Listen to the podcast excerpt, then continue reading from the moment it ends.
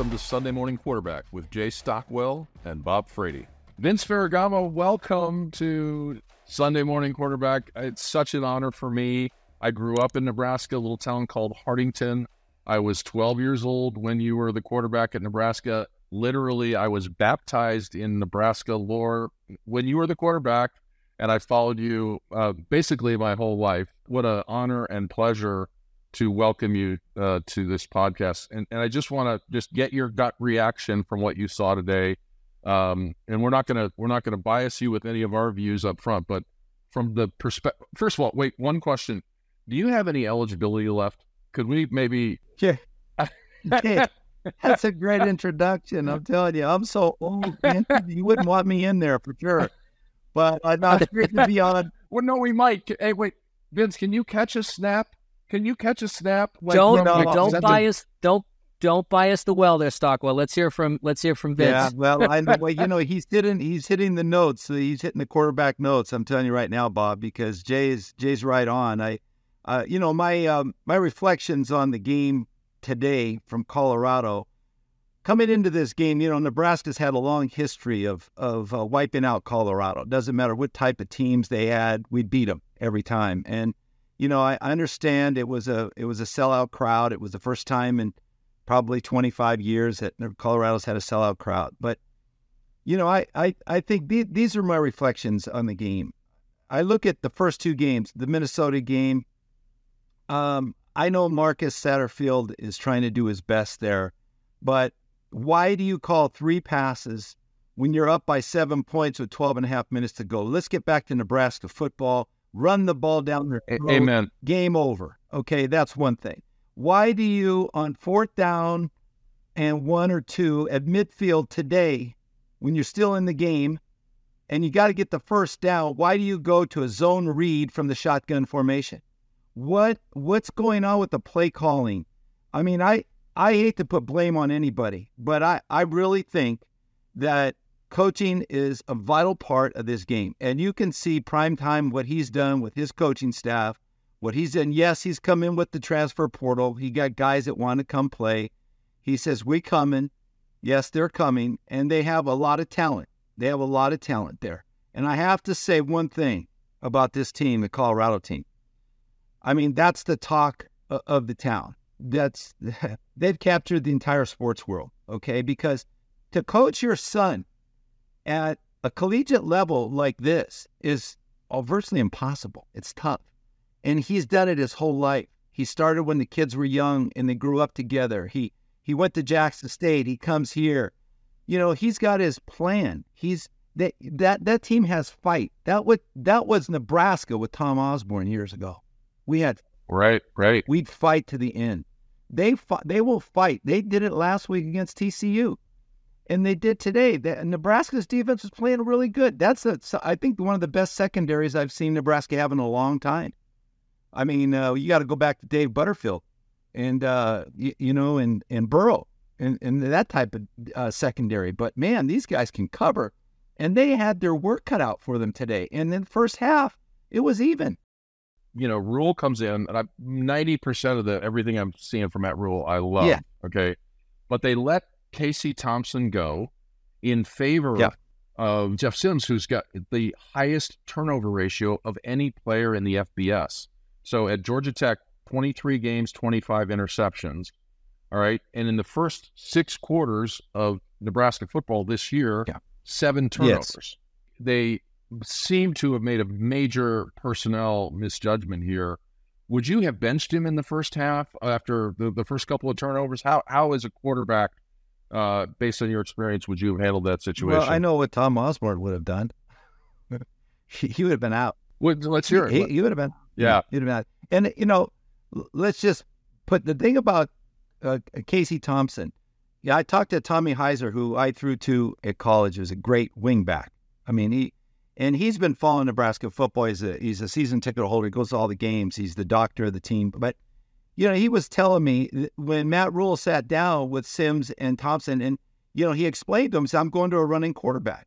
Well, uh, that just threw out Casey. I guess Casey decided, "I, I got to leave. This is not going to be my style of football." So he left.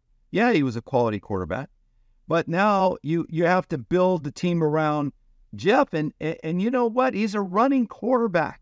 He's a running quarterback, like Tommie Frazier. Run the ball. I mean, when they ran the ball yep. with him, but when they try to get um, clever and there's no commun there's a communication breakdown obviously uh, there's no coordination with the motion back uh, when they're snapping the ball that's all handled by the quarterback okay? That should not happen. Yep. those kind of things cannot happen. The ball snapped direct you know we called he drops the ball. So i mean it, he's not ready to play. He's not ready to play. I'm we, just saying. we called out the same thing last week uh, with the throwing the three passes we get the first one you take your shot but you're right you know, for a little while there, they were playing some 90s Nebraska football, whereas, you know, it's option reads and just pitch the ball, and they get away from that.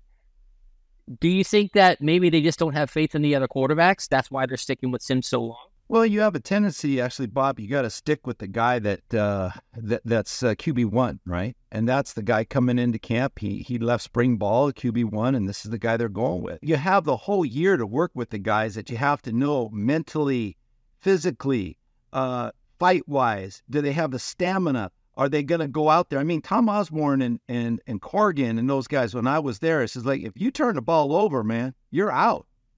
You you can't turn the ball yeah. over. I mean, they were sticklers on that. We you just you just lose. Yeah. And I feel embarrassed because I watched this game and I'm going, Colorado cannot do this. I mean, they're a good team, obviously. They have a good team, but shut them down. Their defense you can't keep a defense on the field. I don't care how good they are forever. They they're gonna they're gonna break down eventually.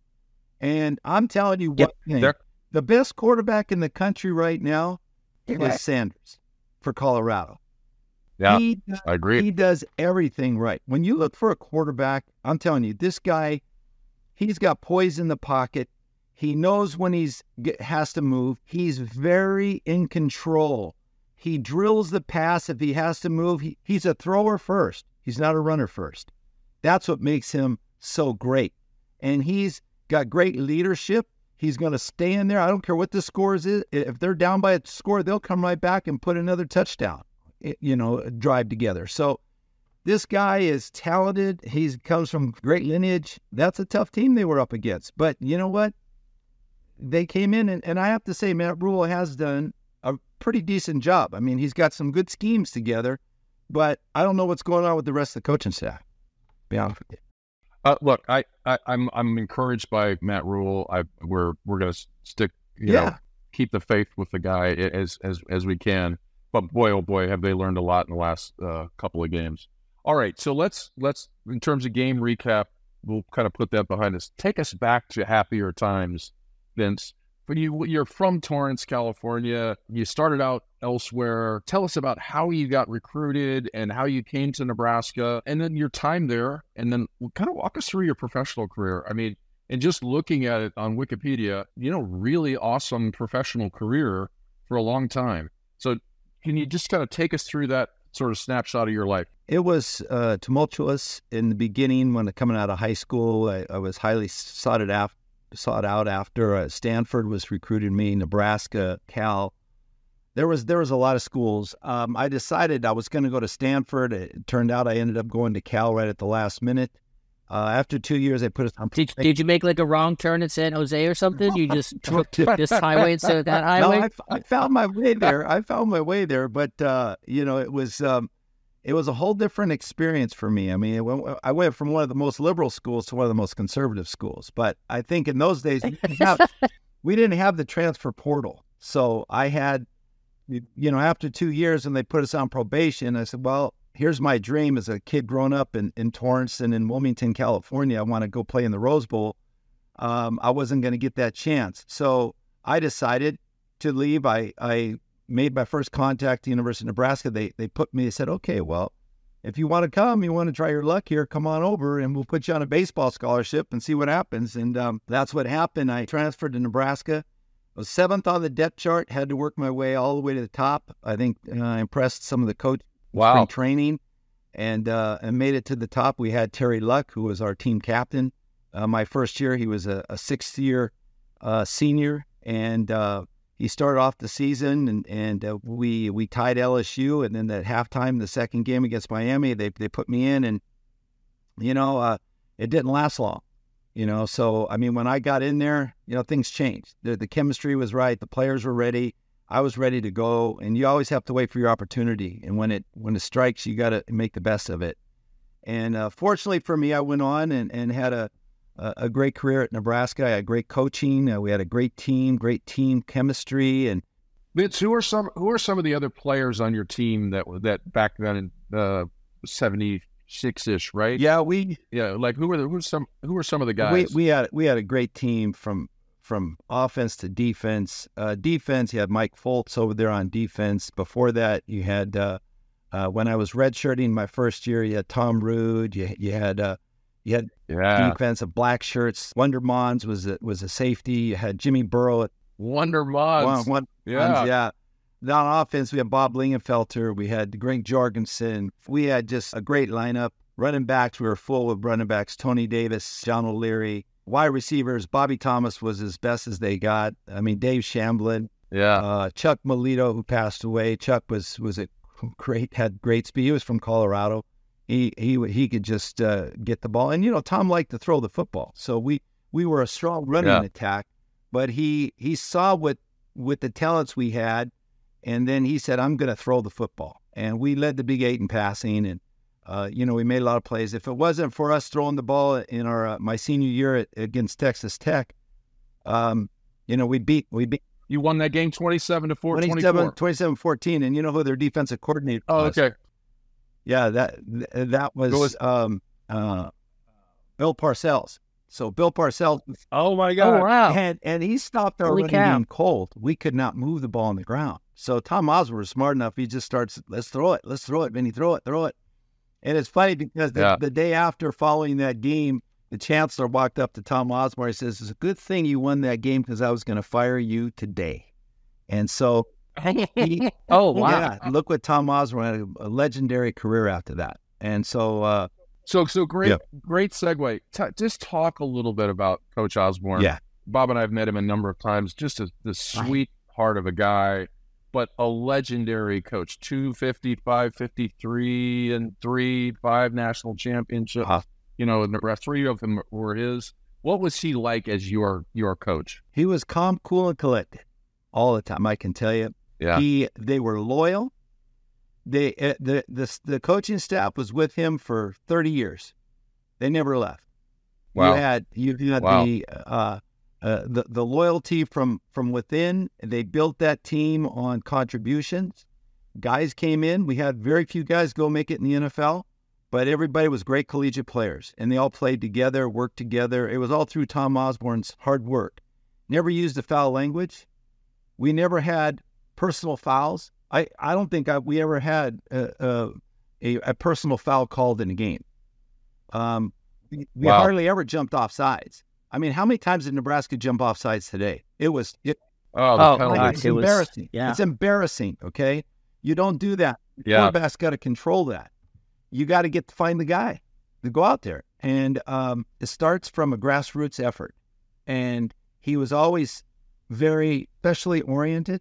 He always reviewed game plans. Uh, His games were game plans were were unique because they were complicated but simple. And he put everything together. We got tested every Friday before the Saturday games. We had to go in and get tested, and we knew it. They, well, hold on. They had an exam for the like the plays and the, yeah, play, the quarterback. game Yeah, we had, had a Tom, test. Tom gave us a quiz. He gave us a test every Friday morning. We we went in there. wow. We had to we had to write down all the all of our plays, the uh, down and distance situations. We knew it all. We had to know it all. It's it football is more a mental game than it is a physical game. Physical game. I, I tell it to my grandson a lot, and they're learning that. And that I gave them all playbooks, so they're nine years old, and the and the parents were looking at me like, "Are you crazy?" No, we're gonna Did you use like did you use like a little tiny font and have I a lot of lines play, on it, or no, was it like a big crayon? Nine years old, they got to read it they got to learn it. I mean, you might as well start learning the game and learn the correct way to run. I mean, a lot of teams just they they draw up a play, they hand the ball, or guy sweeps, or he goes this way or that way. We we actually do call plays that they will be learning in high school, college, and if they want to go further, they'll learn them in pros. It's the same stuff. So Why not learn it when you're nine years old? You'll be surprised how much they So- can learn. so- but that's the way Tom So Osborne Vince, was. Stockwell, very thorough. I, I can say, Jay, very thorough. And um, you know, if you, you didn't make mistakes because you were well prepared. Preparation is the key. And I don't think okay, Vince, Wonderful. wa- was. I mean, Is- you, I mean, you want they, they look like they lack some preparation. Yeah, it's preparation. It's preparation. So St- Stockwell is like a puppy right now. He's so excited to meet you. We met you a, a few years ago at a holiday bowl down in San Diego, and he and he was he was verklempt. There's, there might be a puddle on the floor where Stockwell is right. He's so excited to meet you. But let me ask you another couple Yeah. of questions. Given the liberal protection that quarterbacks get these days, how many yards do you think you could have thrown for a college in this current environment? Well, the game, the game certainly, Bob, has changed, and it's it's a lot more pass happy offense. But you, you can see in the NFL the importance of the running game, and they put a devaluation of running backs in the NFL. But a running back is a key element to any offense. Um, because the offensive lineman, and I, I do a podcast with Jackie Slater called On Point Live with Vince and Jackie. We do a weekly show, and he continually talks about the offensive lineman teeing off and beating down the pass rush out of the defensive line. And if you don't do it by running the football, you you have a very difficult time of sustaining a great pass protection for the quarterback. So you have to be able to do both. You have to be able to run the football, and then the running plays will open up the defense. Uh, some teams are like pass to open up the run, but most of the great teams are run to open up the pass. Um, Right. But- right. great teams are like Kansas City. They they can throw the run. They throw to, to to set up the run, but they're so clever at what they do. Most teams are not that clever, and that's why they're so successful. it just looked like Nebraska was so much bigger than Colorado. Yeah. And what I couldn't understand is why they weren't just beating them, just beating the ball right down there. Well, throat. when you run a Same thing with Minnesota last week. They zone were read bigger. on fourth and two, Bob. You're not going to pick up the first down. Right. I- You right. don't Yeah. ask- There, there, Yeah, there were moments. football. There were you moments. can't run a zone read with fourth and two. They're going to close the gap. They're going to hit the back before he hits the hole. And let me tell you another They're- they're- play. they're- let me tell you another play. I'm watching the game, Yeah. and they're they have a spread formation, but they're in the um uh the, the shotgun, but the the back is behind the quarterback. Okay, all right. They have they're so wide outside. There's no way they can throw the football. So they just told the defense, "I'm running the football," and the back is behind the quarterback. It's going to take them longer to hit the line. They got stuffed on that play. I mean, that is Yeah. that's not that's not good when a defense can read what you're going to what, what plays coming at them. You know, they need to be surprised at what's what's hitting them. So I mean, it, it just it, it So- look good. Are your are your wall are your walls okay at your home? Did you throw anything through the Oh, wall man. during the game? My wife, my wife, she's from Omaha, Nebraska. She was telling me, "Calm down, calm down, hey, calm down." so Yeah. Vince, good. Uh, if, if we could take a few more minutes of your time, we have a few more things we want to cover with Okay. you. First of all, I leaned over to my wife this morning. I said, "Hey, honey, we've got Vince Ferragamo on the on the pod today," and she's like, "You mean the shoe guy?" Yeah, was like, my wife What's My wife said the same thing. Just throw a pair of shoes. yeah, You know, So, the Ferragamo. the Ferragamo. but- I have I have a, a number of pairs of shoes from the Ferragamo. They're they're a great brand.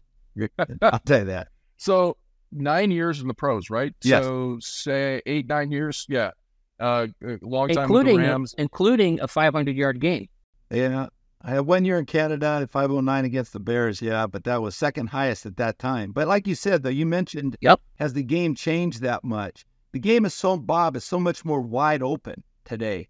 I would have loved to play in this system. Yeah, they they can hit the quarterback. They can do a head slap on the on the offensive lineman. Defensive linemen have to. They can't pounce on the quarterback. I mean, you know, you just uh, it's a it's a pass happy uh, league now, and you can be very creative. But I tell you, the quarterback needs to get under the center. Some of these teams run explicit, Yeah. uh, run entirely an offense in the shotgun.